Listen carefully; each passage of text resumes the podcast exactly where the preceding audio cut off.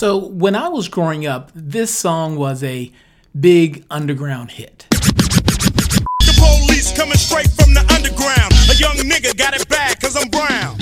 And not the other color, so police think they have the authority to kill a minority.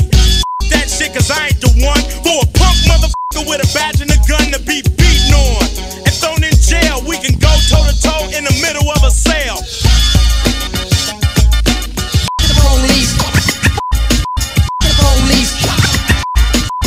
And today, that sentiment has taken on added significance as there have been increasing calls to defund the police in the wake of the George Floyd murder.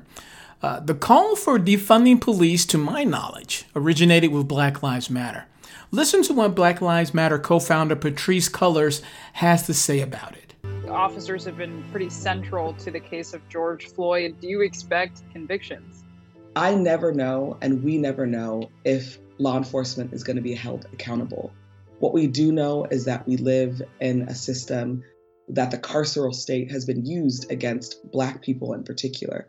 It's rarely used to be a source of justice for us. Will they get convicted is another question. I don't have any more faith in charges and convictions. I want to rely on this demand of defunding. I think that is our next stage of the work. If you look across cities across this country and you look at their budgets, you will see that there's a disproportionate amount of money given over to law enforcement. Then things like healthcare, after school programs, education, access to jobs. This is an issue about what we're prioritizing. Further on in the interview, she details where police funding could be better allocated. When we put all of our dollars towards law enforcement, making them be the first responders to mental health crisis, the first responders to issues of domestic violence, the first responders to issues of homelessness. We're creating a public health crisis because the more contact with police, the more harm. Instead, we can put those dollars towards social workers responding to mental health crisis, to doctors responding to drug and alcohol crisis, to caseworkers responding to homelessness. We can do so much more with our dollars. We can end homelessness. We can end gentrification. We can give everybody a good quality of life if we discontinue our obsession with giving the police everything and believing that they are the the pathway towards public safety. I reflected on what she said for quite a while and asked myself the question is what she said true? Would defunding the police really end homelessness, end gentrification, and give everyone a good quality of life? I decided to do some research, and at the conclusion of my studying, overall, I had a different opinion. However, I did find some points of agreement with her. I'll share them after this.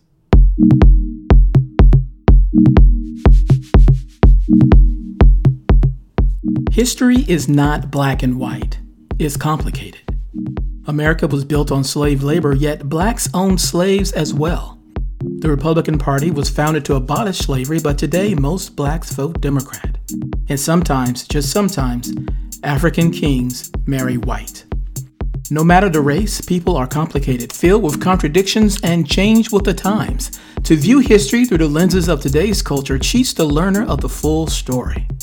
Black History Quiz is a newsletter that shares facts you might not have learned in school and certainly did not learn from mainstream media. Black History Quiz educates, sparks debate, and often puts history in a brand new light. Visit blackhistoryquiz.com and subscribe to the weekly newsletter. No matter your perspective of history, you will not be disappointed. blackhistoryquiz.com. In the interview I played earlier, one point Black Lives Matter co founder Patrisse Cullors made was that police should not be the first responders in matters of homelessness. And after a bit of research, I found myself agreeing with that statement, mostly because the police want that too, and because of successful experiments in places like uh, San Francisco, Cambridge, and Sarasota. The blog Police One talked about police interactions with the homeless, and here are some quotes from that blog.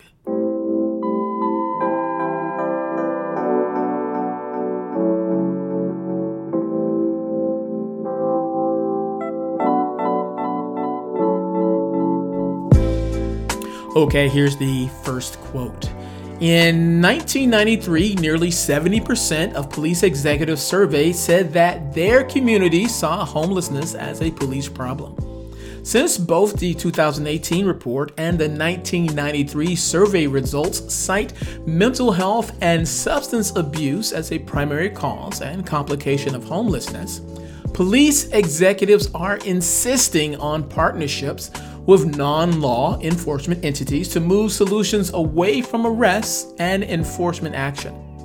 San Francisco has recognized that a police response is not always the best resource. Instead, a multi agency command center within the dispatch facility will triage a call to determine what agency or service should respond to a call regarding a homeless person. Cambridge, Massachusetts police hold a weekly multidisciplinary case management meeting regarding the homeless, just as they would for any at risk population, to develop response strategies on cases. More than 30 jurisdictions have courts designated for homelessness cases, some of which convene as shelters and mandate services in sentencing. Hmm. And uh, here's another quote from the Police One blog. It says here, uh, yeah, yeah. The Sarasota Police Department's Homeless Outreach Team, also known as HOT, uh, the HOT program brings together police officers and social workers to enable homeless individuals to get access to services they desperately need. The award winning HOT program has transformed the department's relationship with homelessness and the homeless, reducing the homeless population by 61% in Sarasota since 2015.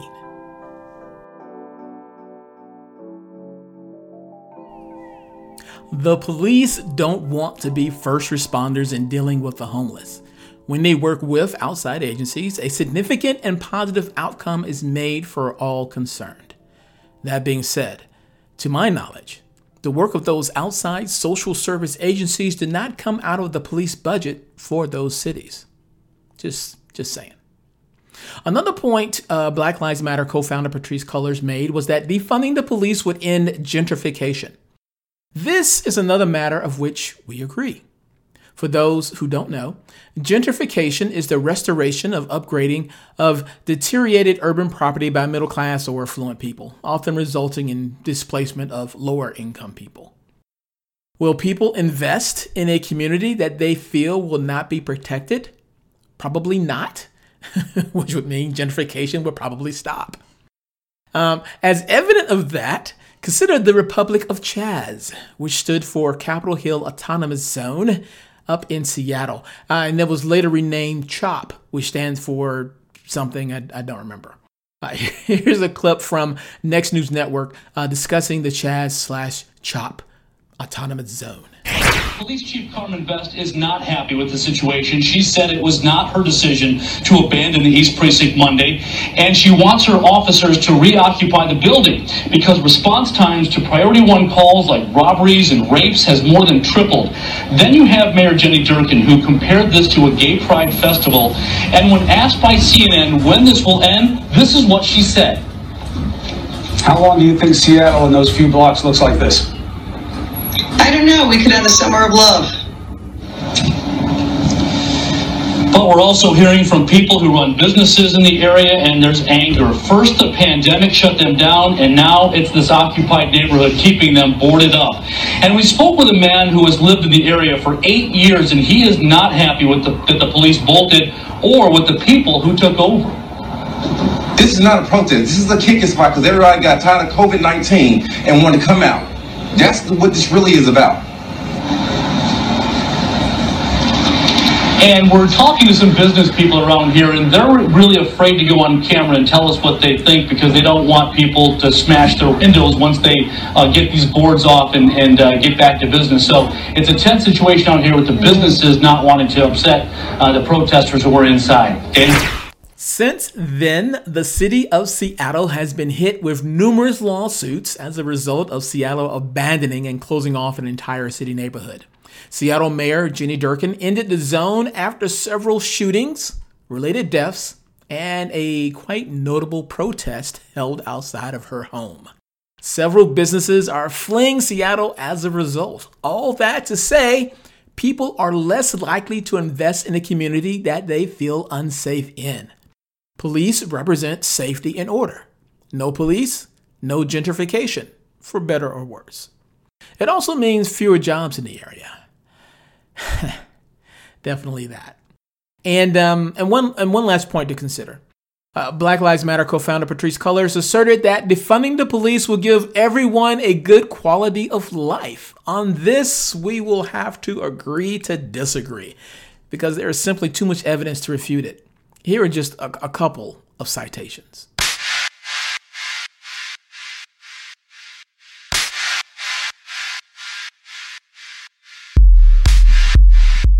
A report from the Brennan Center for Justice at New York University School of Law called What Caused the Crime Decline had this to say about reducing crime inside of this report.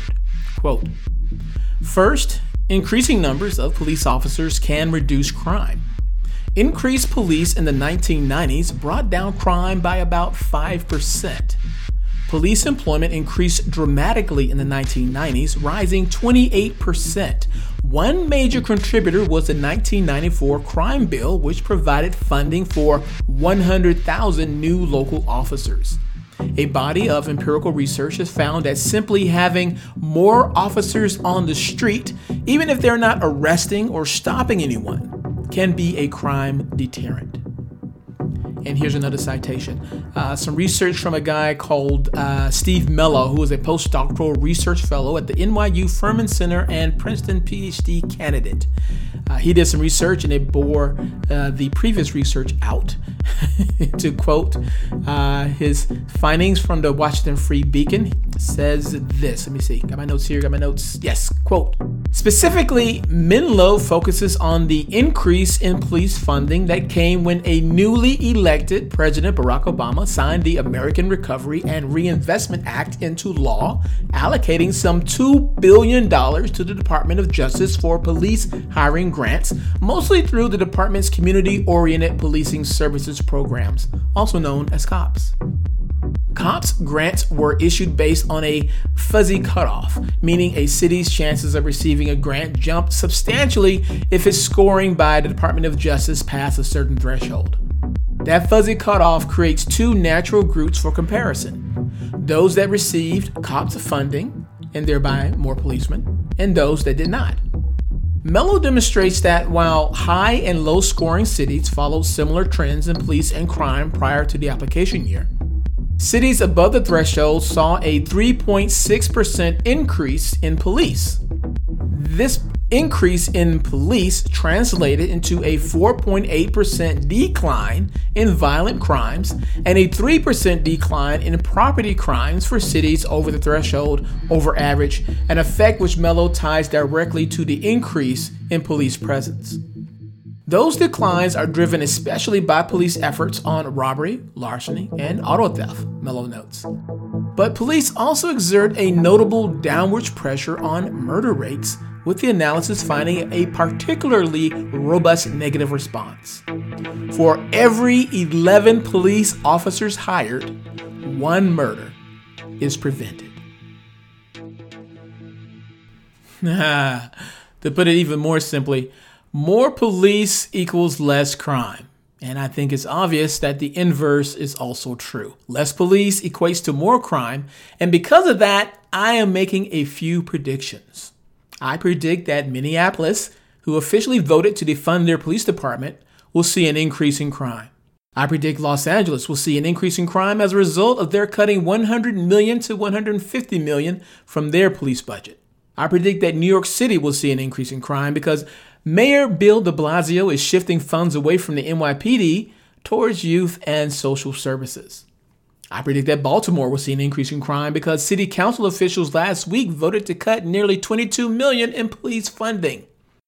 I predict that Hartford, Connecticut will see an increase in crime because their city council voted to cut 1 million from the police budget.